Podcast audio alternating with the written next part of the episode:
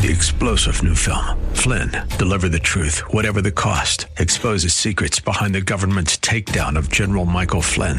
Flynn knew what the intel world had been up to. He ordered the first audit of the use of contractors. This set off alarm bells. He told the truth. He was the most dangerous person for Donald Trump to hire. They had to get rid of Flynn. Flynn, deliver the truth, whatever the cost. Available now. Watch it today. Go to salemnow.com. Salemnow.com.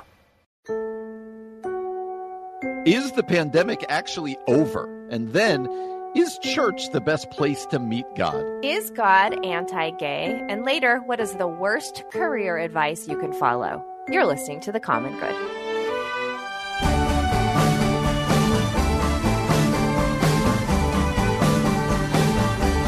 Friends, happy Thursday. Welcome to The Common Good here on AM 1160 Hope for Your Life alongside Aubrey Sampson. My name is Brian Fromm. Really good to have you with us on this Thursday. Aubrey, thanks yesterday. You were in with Decision Point.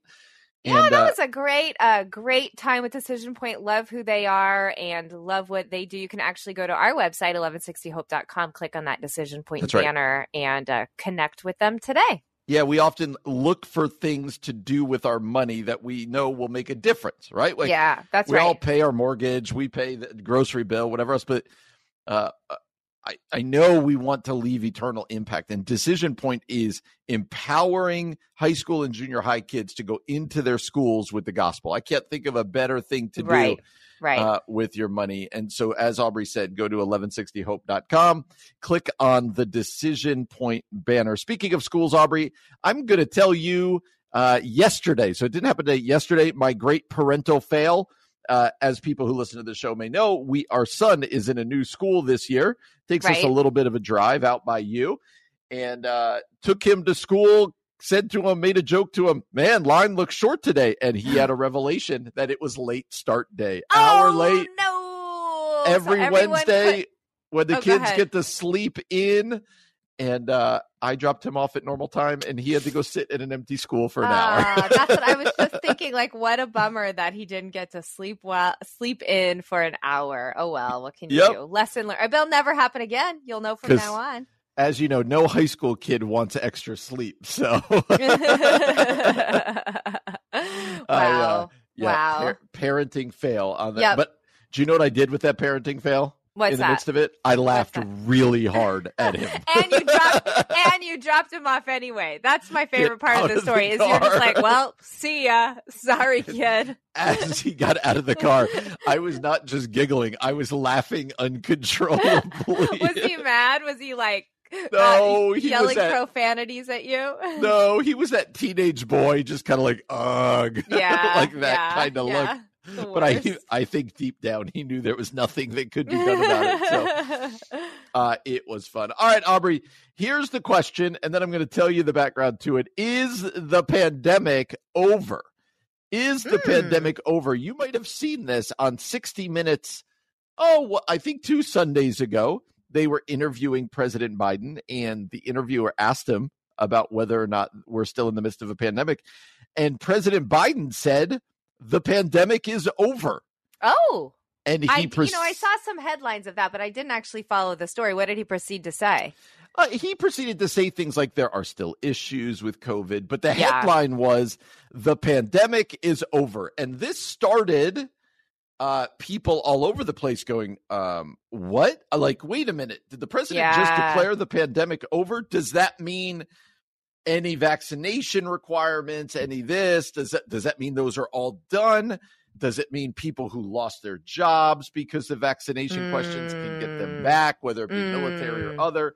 Wow. other people who are really cautious going, uh, this is irresponsible. Like uh, people are still dying. You can't declare the pandemic over. And then where it got really interesting, Aubrey, is uh, it says Biden's remarks surprised his own health advisors, and that some of the hel- his COVID team says, well, it's more complicated than that.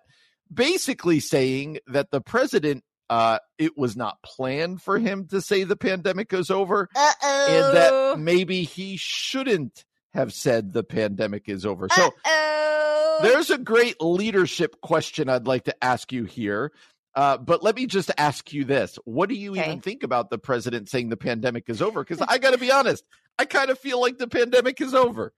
Well, so what's hard for me answering this right now on Thursday afternoon is, you know, I have two kids at home with COVID. So, Oh, you know what I mean? So for me to say the pandemic is over is a little ridiculous at the moment. I, I guess it depends on what we're talking about. Like, is COVID gone? That's a different question than is the pandemic over, right? Because right. because I think the pandemic implies uh, the the worldwide spread, uh, all of the countermeasures, masks, distancing, exactly right. vaccination. You know what I mean? So I think we're talking different level than does COVID exist? Are people still getting getting it? Yes. Yes. I mean, yes, yes, yes, yes, yes, yes, yes. In your Uh, home, Right. I, I read a statistic the other day that said that 100 people a day are still dying from COVID. Now, Yeah, that's not yeah. the mass numbers that we were seeing a couple years ago, but still, like, let's be honest. It's it's around. It's here to stay. Um, it's thankfully like my kids are actually not that sick, you know, but we're doing Right, what they're right. supposed to do. But do I?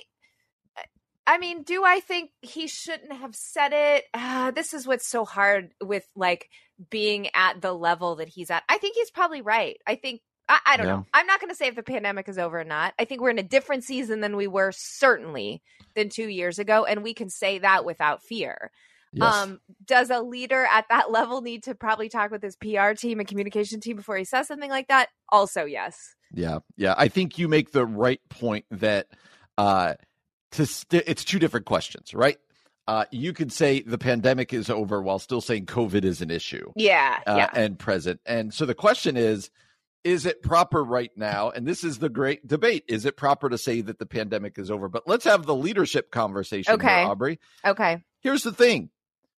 When the head of the organization, in this case, the United States of America, but a Mhm. church, a business, when they declare something, it feels like then that is the declaration. And it's it, the people underneath him can't go, well, no, yeah, not yeah. really true.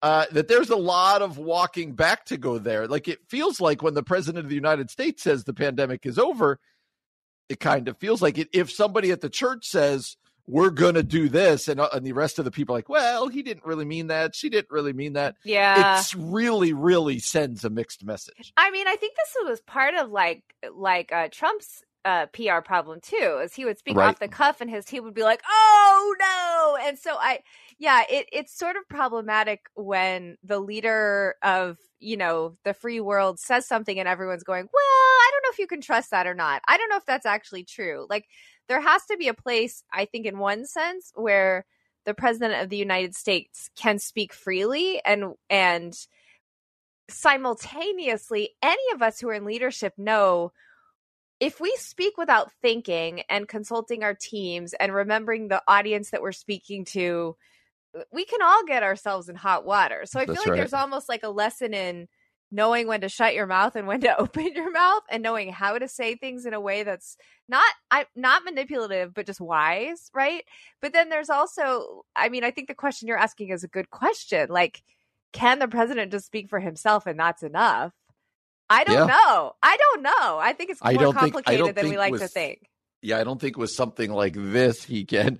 Uh, One of the guys who runs the Center for Disease Control said, "Where are we at in the pandemic? We have to just acknowledge we don't know." So there mm. does seem like on both sides, some of us, I, I might fall in this category, want to be quick to say the pandemic's over. Pandemic, Yeah. obviously, COVID is still here, but when we talk pandemic, there does seem to be another sense of people who are like, "No, no, we are going to stay in this thing. Yeah, we're going to yeah. keep acknowledging." we will not leave COVID. Yeah. we're going to do this. Uh, do you have any weekend plans, or is it too far to look ahead still? Because I don't know, think we isn't that- do. Isn't that sad when like Thursday is like I don't know, I can't even think about the weekend yet. I I don't think we have any plans, but I'm actually really hopeful for that. Like maybe we can just chill this And you've had. COVID in your house, so Yeah, we've had sickness in our house. I think we probably will just kind of take it easy. Hopefully enjoy some time outside because I, you know, I love this fall weather. I am officially decorating for the fall this weekend. I what does that even husband- mean? What's It- going up? yeah, my husband needs to. This is the big thing. First, what comes down is my big bin of fall decor. And it's just like, you know, cute little pumpkins. There's basically a whole lot of pumpkins and leaves around my house starting in the fall. Uh, so it's quaint. It's cutesy. It's from Hmm. Hobby Lobby and Target. So that's what I'm doing this weekend. The more you talk about this kind of stuff, the more I realize that I need to add Kevin Sampson to my prayer list. I, I need to like Hey, I need his to life just- is good and easy. I'm a good woman, Brian. I need to lift Kevin Sampson up before the Lord on a more regular basis. Like just I mean that that boy's fighting the good fight. hey, hey, hey. He, his life is easy. His, His life, life is is easy. easy. He is a lucky man to be married to me. You have to bring down a bin once a year. Your life is not hard. Oh, you're gonna be telling him it's gonna be November first, and you're like, get the Christmas tree No, up. that's like, him. He's already like, can we put the Christmas tree up? He, the Christmas tree is all my husband, not me. Okay. Uh, Well, we're glad that you're with us today and hope that you've got big plans for the weekend. I mean, there was a really poignant piece, I would say, a really, you know, you read things sometimes and it makes you kind of go, wow, that that was that that drove some emotion, right? Like Yeah, that really yeah. made me think. And Tish Harrison Warren, we've had on the show before. She's a fantastic writer. yeah, she is. Uh, also, right, an Anglican priest. Am I right about that? Yeah, I believe right. an Yeah. Anglican priest. Yep. Uh, and Tish has a regular opinion piece at the New York Times, which I think is such a great opportunity for her. I do too. right? I love that her voice Um, is being utilized in that way. Speaking about the hope that we have in God, she's talking about, you know, uh, the hope that we have in the gospel, all sorts of stuff where she's able to talk to a crowd at the New York Times that, that, you know, most of us pastors do not get the ability to do. So she wrote a piece the other day called Our Memory is Flawed. Luckily, God's isn't. And I was like, oh, that's going to be interesting. And much of the beginning of the piece is about her own mother's um battles with dementia like her, she could see so her sad. mom yeah really hard and there's a lot of people out there who have dealt with this with a Yep. grandparent with a parent um this idea of dementia and i you know i don't want to be dark but i'll say this aubrey maybe you've seen this as well there's nothing i don't think more it's so i shouldn't say nothing but it's so painful to Yeah. watch a loved one deteriorate mentally in that way really, really is. My my grandmother, uh, my grandmother had dementia before she passed away, and she, you know we were so close. Such a wonderful, kind of stereotypical grandma, like the sweet chocolate chip cookie baking Right. grandma. And to spend time with her in her last days, where she didn't even know who she was sitting across the breakfast table was, was just gut wrenching. And then for her, the stages were early enough that she was aware that she wasn't getting things right. And so, kind of being trapped in your own brain while it's forgetting is just, oh, I hated it for her. Yeah. I hated it. I Yeah. hated it. I hated it. And it is, uh, you're right. I mean, memory loss, I think, is whether it's Alzheimer's or dementia, dementia or some version, you know, of that memory loss is just so. Uh, it, it feels so undignified and sad and excruciating and you know hard to watch Yeah. people you love go through that Absolutely. And sadly, uh, so many people have to go through this and Yep. watch this yeah or experience it themselves. And, and where Tish ends up going with this is, you know, making comments that you and I joke, we're 45 years old. yeah I forget stuff all the time now. right I, I am like, oh, is this like early onset? And then everyone I know who's 45 is like, nope, that's totally how I that's am just too. age this is age we're just starting to forget things but it is little strange because you are like aware that oh i've forgotten this oh did i say that did we have that Yes. conversation or or even like oh i forgot i was supposed to do xyz like things that you just were on top of even a decade ago That's right. it, it Or- does it does change And I was in the midst, I was in the car with my son the other day, and I was in the, like, you have this happen to you sometimes in the middle of a conversation going, and I literally said to him, I was going to say something to you, but I have no idea what I was going to say to you. This is my whole. I told you I'm on this app Voxer where I walkie talkie back and forth with friends. I got on yesterday and I was like, okay, I have to tell you something to this two group of friends from grad school. And then in the middle of it, I was like, literally can't remember what I was going to say. I'm going to have to come back later when I remember. And I still haven't remembered. Like, That's so Ah, funny. That's yeah. so funny. Uh, and so Tish's point is forgetting is part of who we are as people in a way. Like it, it Mm, eventually is what it is. Interesting. And so, A, this is why we gather on Sundays to remember. Like, why do we, Mm. you ever think about why we gather on Sundays, why we do communion, why we sing, why we Mm. preach? It is to remind one each other, each other. It is to remember all the good news of the gospel wow. and who God is and what he's done for us because we're forgetful, right? Wow. I've never thought of it like that. I've certainly, of course, you think about the Lord's Supper as remembrance, like Jesus says, do this in remembrance of me. But I haven't thought about our gathering in general as a way to remind each other because we're forgetful. That's really interesting. And that yeah. actually makes a lot of sense uh, both with science, right, and just even theologically, like the history of God's people are a forgetful people. That's right. That's so right. that's a yeah, that's a really that's a really interesting way to frame why we gather and why we practice the sacraments and why we worship together. Yeah, we are a forgetful people. But then Tish ends here, and this is where I want to land us. Uh, she basically says, "But thank God that He's not forgetful." She says mm. it in such a mm. powerful way uh, she says this. This might bring some people to tears, Aubrey. She said, My mother may eventually forget me, her daughter whom she deeply loves, but God will not forget my mother. She says, uh, she then quotes somebody who says, At the heart of God's intimate knowing of human beings lies God's remembering mm. of us.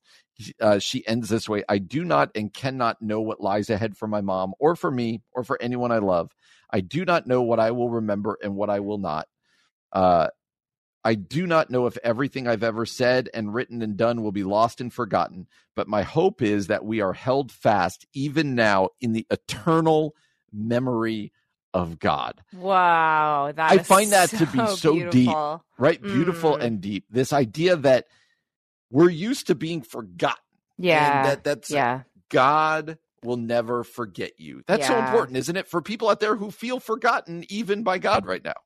You know, I think it's so helpful for people who feel forgotten, yes, to remember that God remembers you. And I also think it's helpful for those of us who are walking beside someone who's who's unwell, fighting fighting what you know what Tish is talking about with Alzheimer's dementia or even cancer or even just like um struggles in their interpersonal lives. Like it's I think it's so helpful for all of us to be reminded. I mean, I'm not saying that tongue in cheek, really, to be yeah. reminded that God remembers. Because then you go, okay, Lord, like I don't understand what's happening here and I don't know the outcome of it. I ultimately can't control it, but I can trust that somehow, even if this person I love is lost forever, you're never going to forget them. There is some deep, deep comfort in that, especially thinking about it in light of like God's eternal remembering. That's right.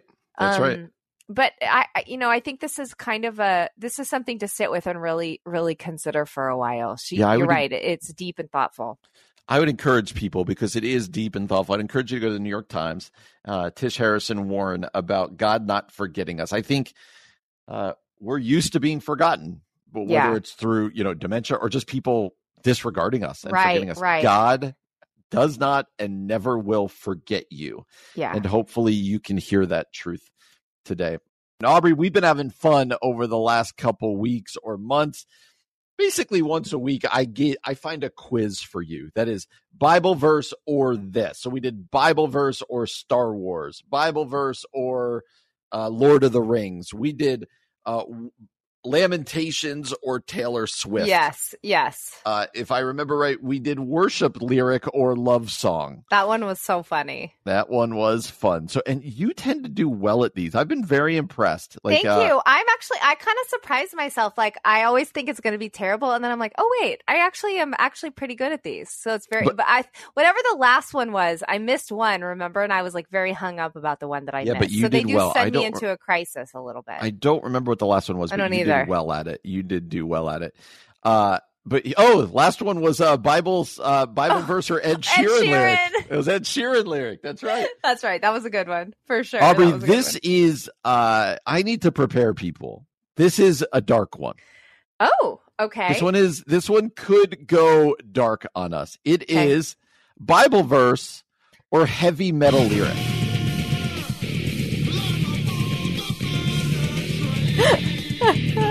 And I will warn you with this to get to be a Bible verse that sounds like a heavy metal lyric, Ooh. we're doing we're doing a lot of Old Testament. Ooh, we're okay. doing a lot yeah. of uh, slaying and Ooh, killing. There's not a lot of uh, there's not a lot of love, and then you're yeah. going to have to guess. They need to yeah. try to trip you up here. Uh, right. Okay. So okay. Wow. So we're going to the violent parts of the Bible, which we all love to wrestle. Yes, you Okay. and everybody are warned, but we're going to go ahead and have some fun with it while we do. Are you okay, ready? Okay. Let's do it. I'm I'm so ready. I I got my like I got my like uh heavy metal long hair on, my nice. heavy eyeliner on. I'm ready. Let's go. Nice. Let's do Here we go. this.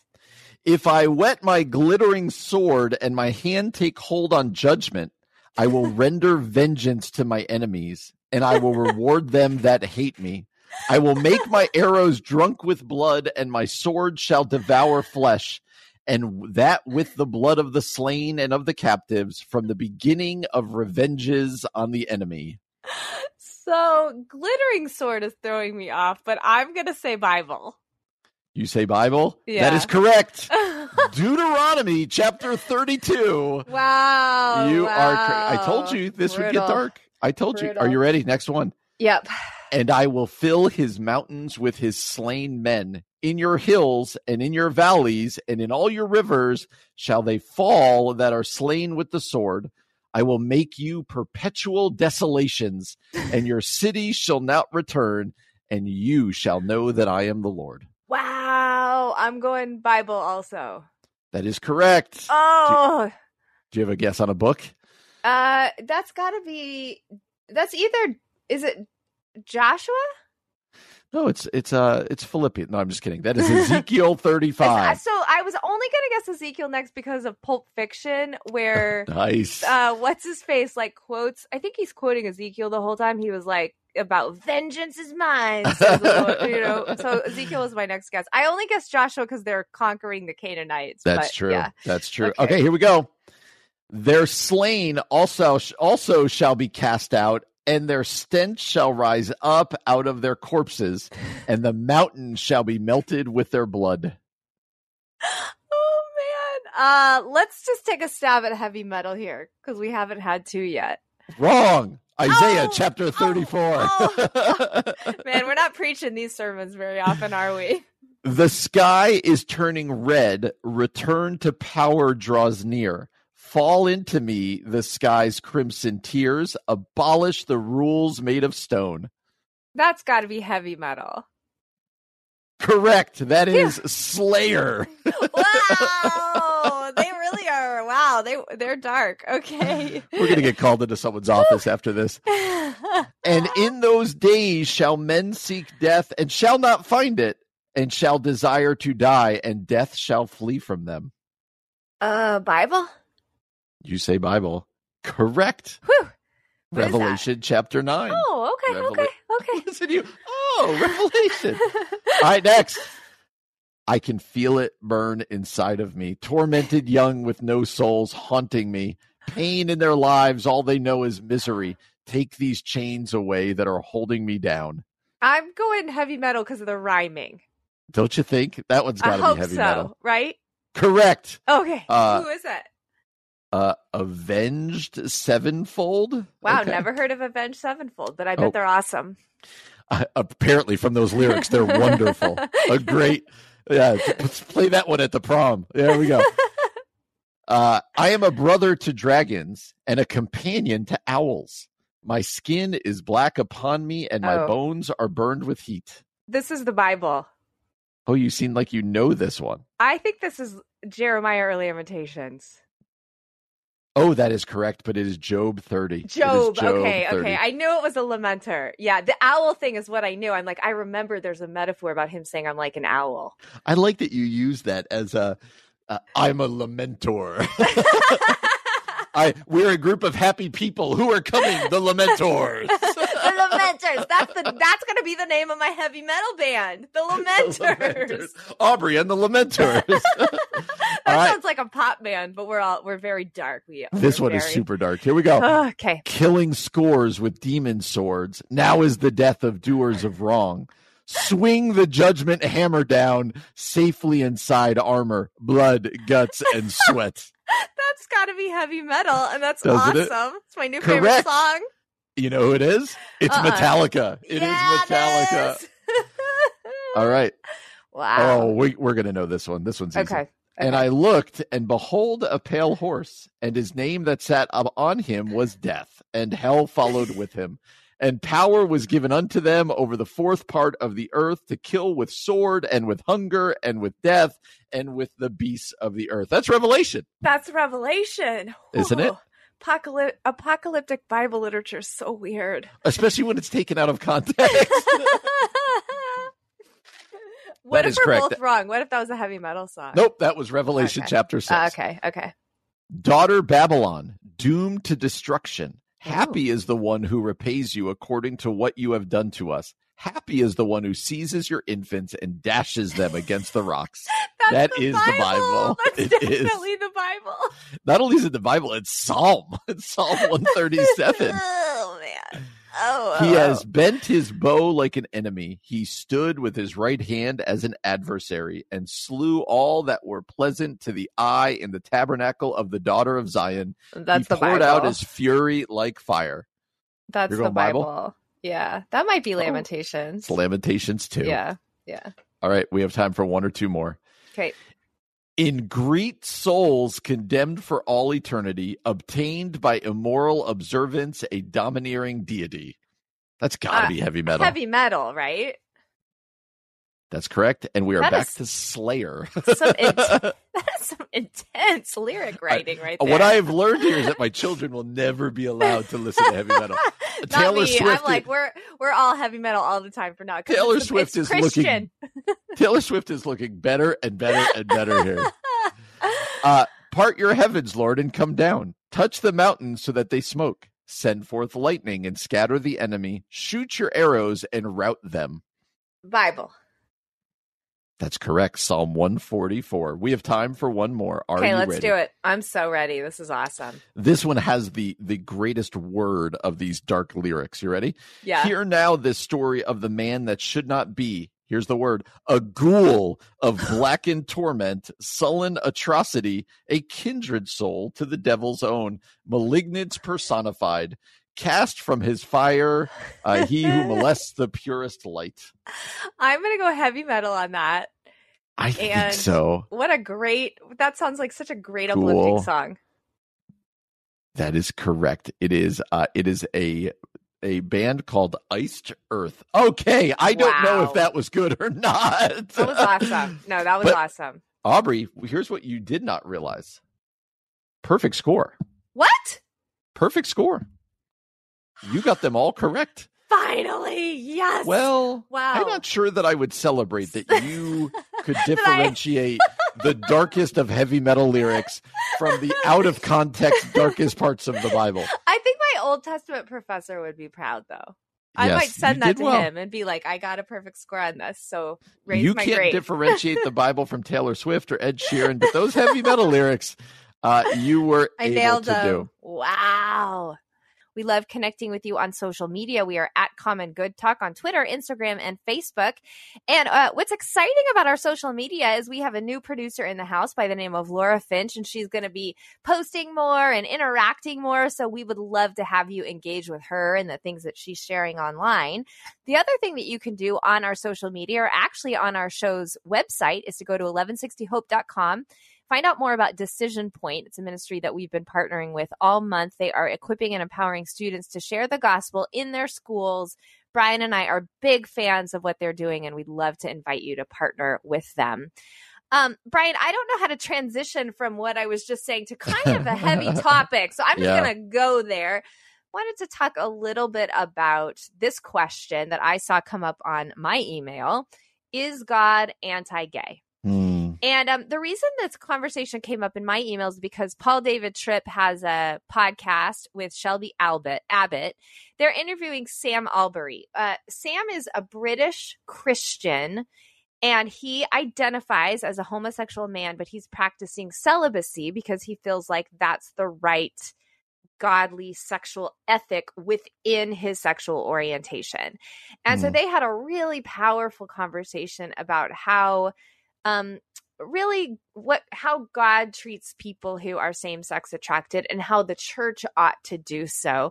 And there's quite a bit of audio. There's about 3 minutes of it, but I think it is so helpful for us to listen to. So I want to go ahead and play that and then Brian and I will talk about it. I, I think that, that that that culture, and it's a culture that still exists. Let's be sure. Let's yes, be honest. let's be honest. Yeah. Uh, it in this occasion, it leads with the law. It permits mockery. Mm-hmm. But there's a third thing that I think is devastating. It communicates that a person struggles with same sex attraction is a sinner of a different nature. Yeah. Your sin is is different. I can remember sitting with a lady in my office, and that was her struggle. And she said to me, This is the first time I feel like just a regular sinner. Not like a special for sinner. whom Christ died. She said, I, I thought, yeah, I understand the cross. I understand the cross addresses the sin of all those other people, but I'm I'm something different. Now, yeah. where'd she get that? She got that from the church. From the church, yeah. That's the tragedy. And uh, so, what does that do? It drives you into depression, into hiding, into self loathing. I mean, it can't possibly go anywhere good. All, all of which fan the flames of sexual temptation. Oh, they yeah. uh, they absolutely do. Yeah. Uh, so, again, I'm glad we're talking about this moment because it's it's so important to understand sin, temptation biblically. Right. Yeah. Interesting. The first two of those things you mentioned, law and mockery, those go together. Because if there's law, and I, I can point to a, a law framework that means I am better than you, I get to mock you. Hmm. I have that right if if law is the actual framework. Here. Sure, because because you you only ever are judgmental in places where you think you're righteous. Yeah. If I'm better than you, I get to look down on you. I get Be- to demean you. Because if I feel that I'm not meeting the standard, then I'm condemning myself in that moment. So it's that self righteousness yeah. that allows me to judge you and look down on you, and that self righteous fuels all of that mockery. It just feels right. Yeah. I'm like, just go ahead. I'll just sit and listen to you guys talk back and forth. But this, it reminds me of, of, a story that that you told once about you uh, being vulnerable, talking about it from up front. Someone in a church maybe coming up to you afterward, a man, and going, "I just don't see." How you can ever find another man attractive and then you coming to a conclusion in your mind there is like he thinks my sin is unique and his is just kind of common and run of the mill and not that big of a deal that's yeah. what it reminded me of as you were talking about that and that kind of framework is where we lived for a long time in yeah. cultural christianity at least in the west for several decades and, and like you said it's still there now it still exists mm. now but we're having a, a better more uh, nuanced framework through the, the, the lens of scripture to say this is not special sin or like more egregious sin this is sin and by the way there is sexual sin in your life as well even yeah. if you don't wrestle with this yeah, that's what you've helped me to see as well Okay, Brian. So essentially, what I thought was so fascinating about this, even more so than the debate around mm-hmm. homosexuality, was something that was said uh, in this conversation which is that there has been in Christian culture kind of this um, it's been acceptable to mock people and to mock people who struggle differently than you with their sins. And if uh, I mock you, then I'm better than you. And then therefore your sin is bigger than mine. And what Sam Allberry says is that this leads, especially uh, same sex attracted Christians or maybe like bisexual Christians, to think that God actually can't save them. Like the cross mm. wasn't enough for their sin. And I I you know, I I wanted to bring that to the table, something for us to talk about because I do feel like this is a you know, this is a heightened conversation that we're having now in the church is probably behind culture uh in this conversation, but what I do think is when we really in anything we disagree with or don't understand, when we resort to mockery, don't you think no. we're sending a really distorted image of how God sees people? Yeah, I do, uh, because it's just a it's a response full of pride, right? It's a response. Yeah. It's like you said, says not only your sin is worse, but it devalues people. Now, right?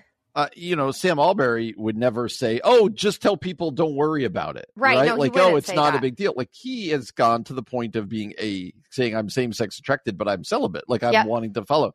Yep. Um, but there is this sense it's it's the Sermon on the Mount where Jesus says, you know, don't just look at the speck in someone else's eye, look at the log in your own eye. That that talking about other people's sin or pointing out other people's sin uh, should cause us to self-reflect and go, "Where is my sin? Mm. Uh, where where am I struggling?" And and I do think we do this with a lot of the spectacular sins, like homosexuality or others, where we say, "Well, that's the unsavable one." That's yeah. the... whereas yeah. instead we can have a conversation about like, here's what we believe about homosexuality. Here's what we see in the Bible.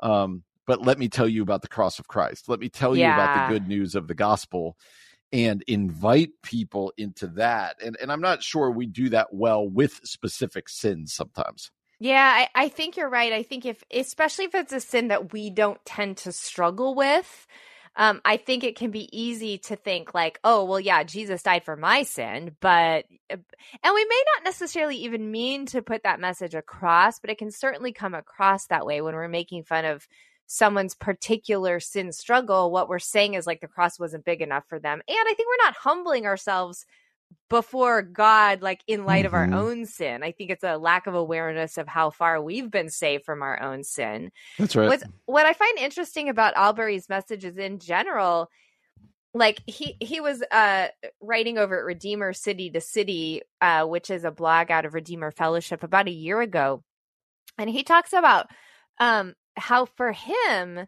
the message of Jesus and the message of Christian sexual ethic and Christian sexual morality was actually really good and beautiful news.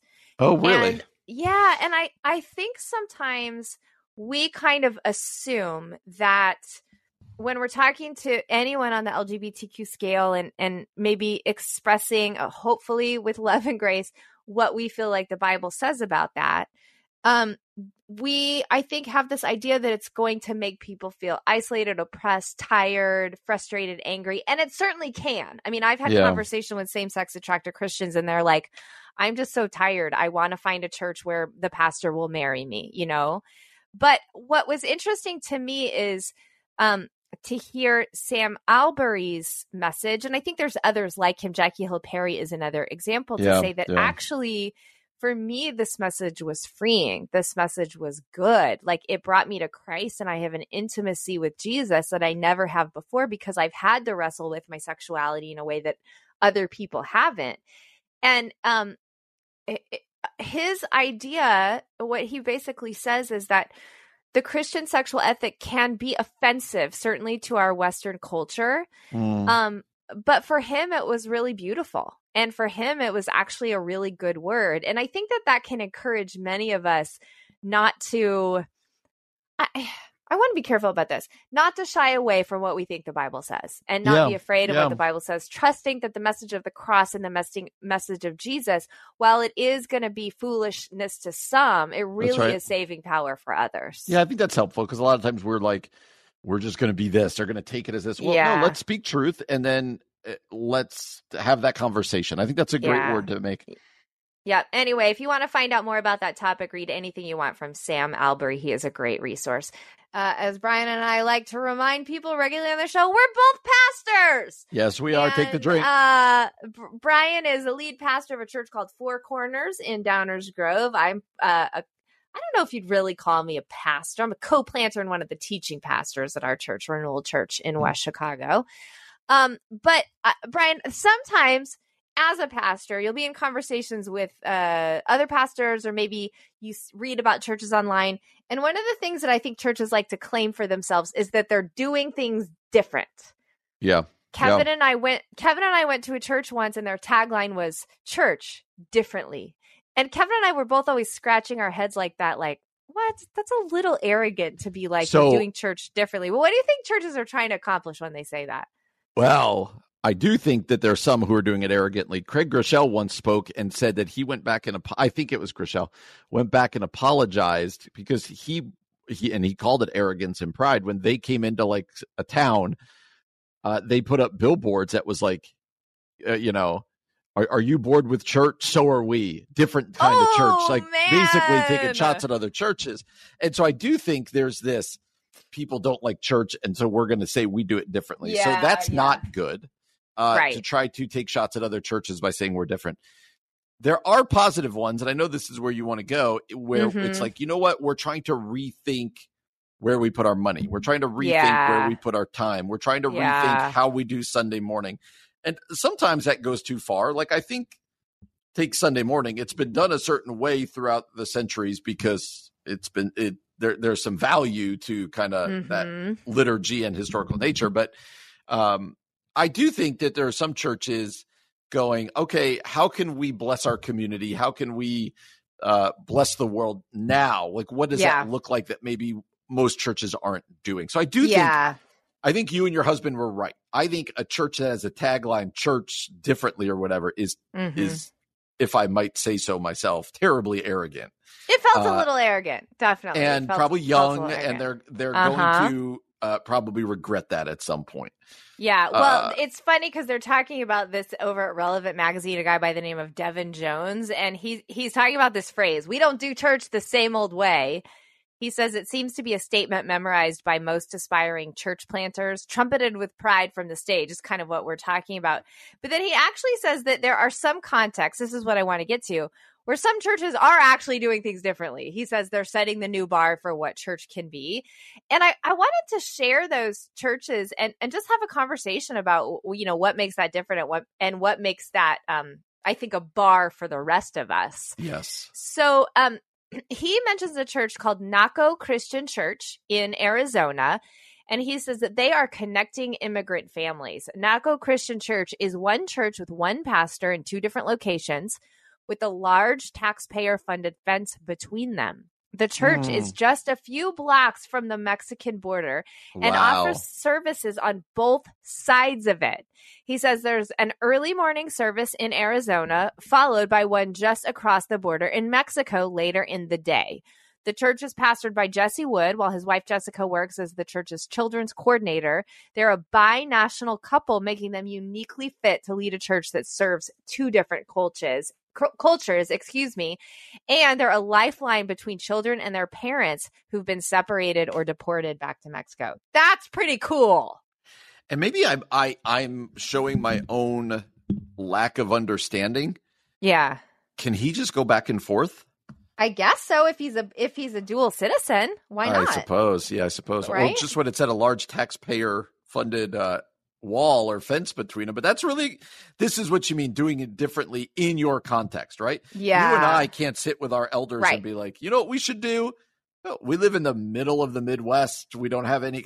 And so this is a church going, what can we do right here and, and doing it? Like that's, this Yeah. is great. This is wonderful. Yeah, I think so too. And you're right. It wouldn't be it wouldn't be helpful or wouldn't be incarnational for you and I just to be like, "Oh, we're going to do that now too." That's a cool Yes. idea, but we can partner with them, we can support them, we can do things like that. Okay, here's another one. This is Impact Church in Atlanta, Georgia. Their uh their slogan is actually doing church differently. By the way, this is not the church that Kevin and I were talking about. Um but they've worked hard to earn that statement, doing church differently, by creating a church that puts more focus on the other six days of the week than they do Sunday mornings. With Pastor Paul Thibodeau at the helm, Impact has become one of the fastest growing churches in the United States. They've done it with a commitment to improve the lives of their congregants inside and outside of their walls. They offer Bible studies, uh, foster, they Impact fosters communities to teach things like financial responsibility, dating advice, estate planning. The next stage in their journey is refurbishing a warehouse into an eco friendly space that will serve not just as a church, but also a sort of community center. The space will feature hygiene centers for Atlanta's homeless population, after school programs for area Hmm. youth, office space to serve as incubators for startup businesses, a community garden, and creative programming and coding classes. So they're creating a community hub there. That's pretty cool. Yeah. Yeah, it it is. I still am hung up on the on the uh we do church differently. We do church out, differently. Yeah. It's great. It's great. All right.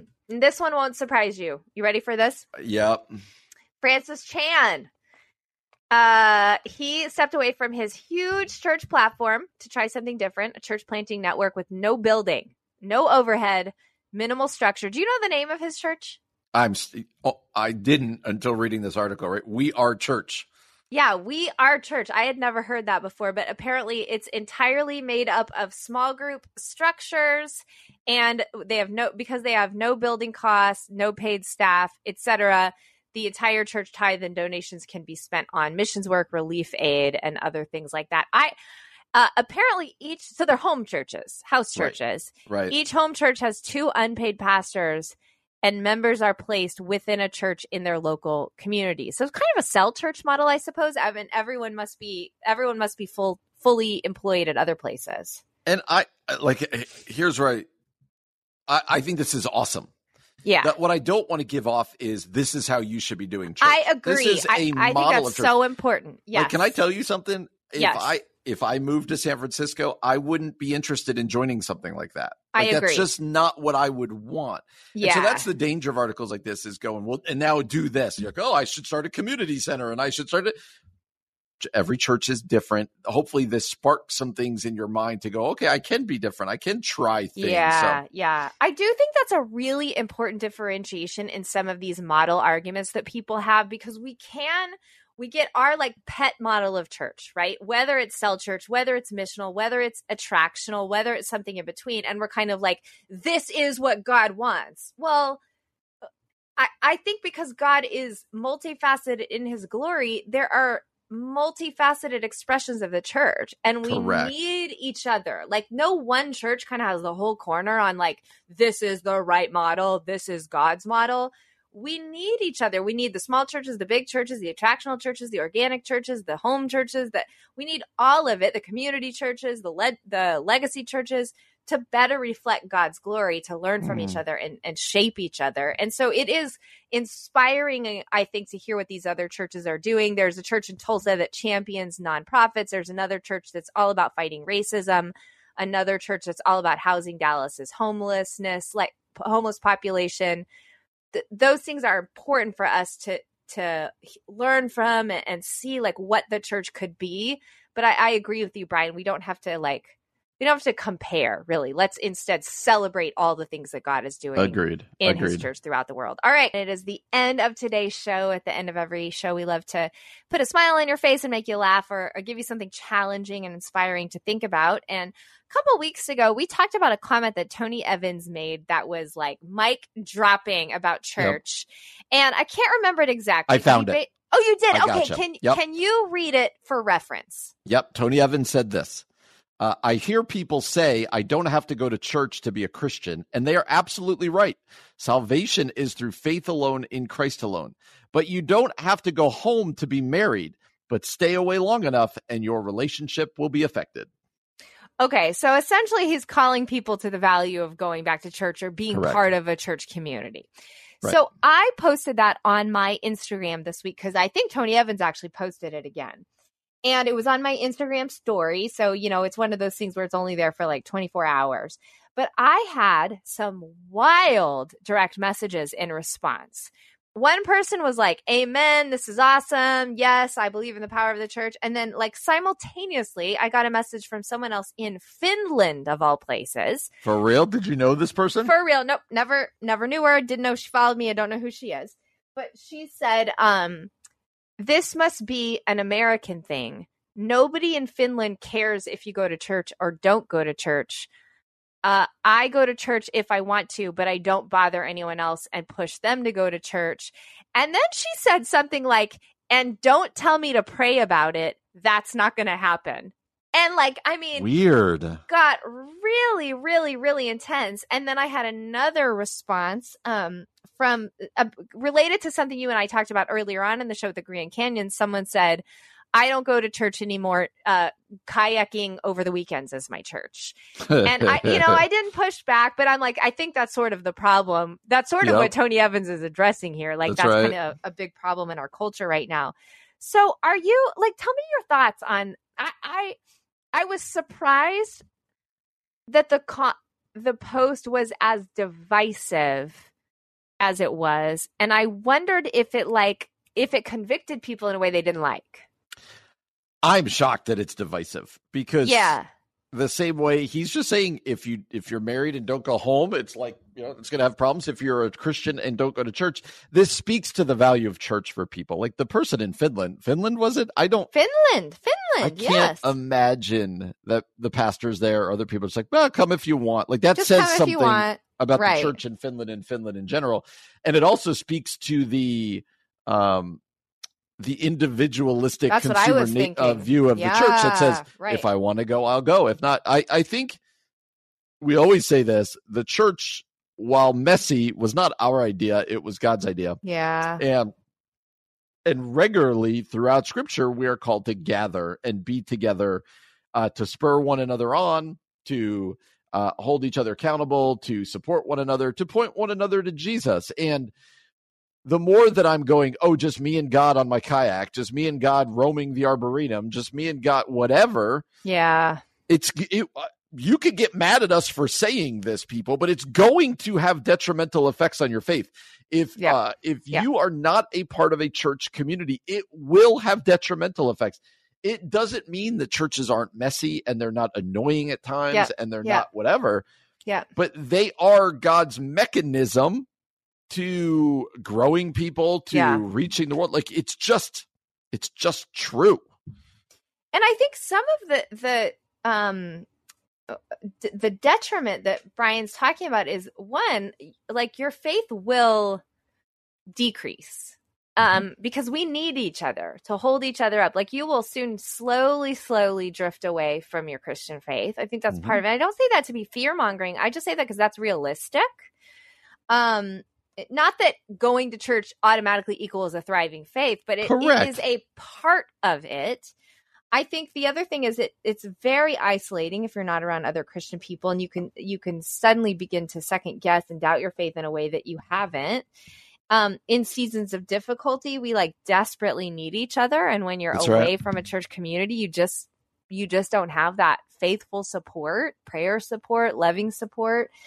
And then I think we can begin to form ideas about God and the church that are just not biblically sound or theologically correct, Correct. or orthodox. And that's where we see all kinds of weird expressions of the church, thoughts about Jesus. I mean, you know, we talked about the other day on the show some of some of the way theology is going in America right now, people believing that Jesus is not uh, the one savior, that Jesus was simply a good teacher. Like yes some of this is formed because we're stepping away from a community of faith and the teaching of scripture that happens there. And so that is some of the the detriment is social, it's um emotional, it's spiritual and theological as well, wouldn't you say? Uh, A hundred percent. And I, I have been thinking a lot about that survey that you just referenced that we talked about yesterday or two days ago. Yeah. Uh, and the increasing heresy in the evangelical church of lack of belief. That's just a theological issue that Jesus was just a good teacher. And that the numbers Yeah. are go- gone up a lot with that, that there's many ways to God, that there all of these. And you're just going, what is that?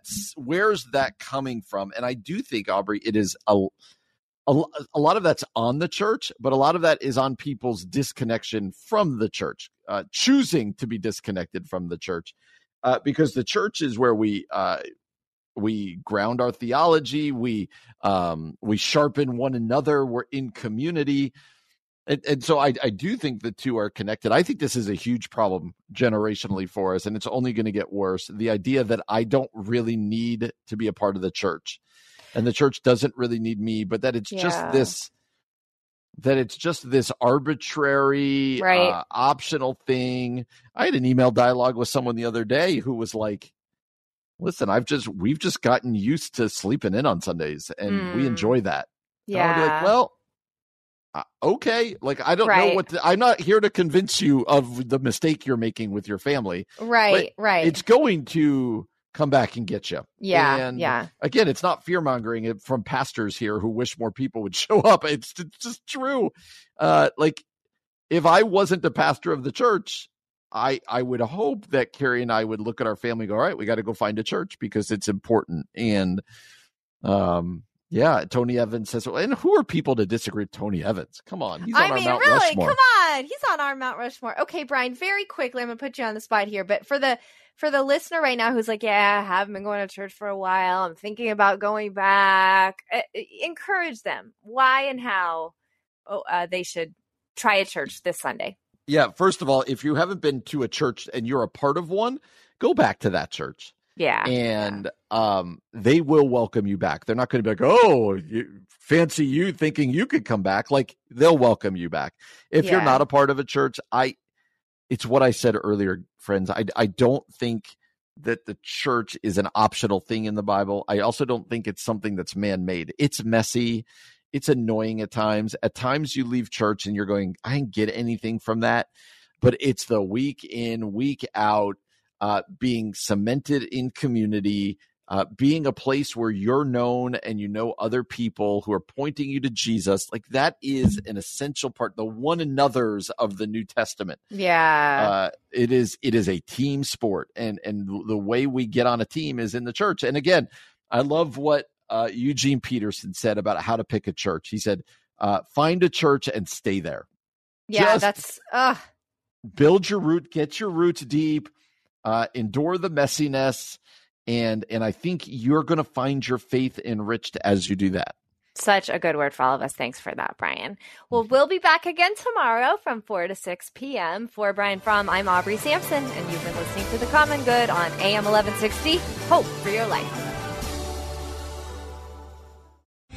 Three star general Michael J. Flynn, head of the Pentagon Intelligence Agency, knew all the government's dirty secrets. He was one of the most respected generals in the military. Flynn knew what the intel world had been up to. He understood its funding. He ordered the first audit of the use of contractors. This set off alarm bells. The explosive new documentary, Flynn, Deliver the Truth, Whatever the Cost, and covers the facts behind this scandal. Flynn told the truth. He was the most dangerous person for Donald Trump to hire. I find out the worst enemy that I'm going to face in my life is right here in America. They took my assessment and they wanted me to change it. And I was like, I'm not changing it. They had to get rid of Flynn. With in depth interviews, archival footage, and never before seen personal records of the man behind the headlines. I just felt like I was drowning. Flynn, Deliver the Truth, Whatever the Cost. Available now. Watch it today. Go to salemnow.com. Salemnow.com.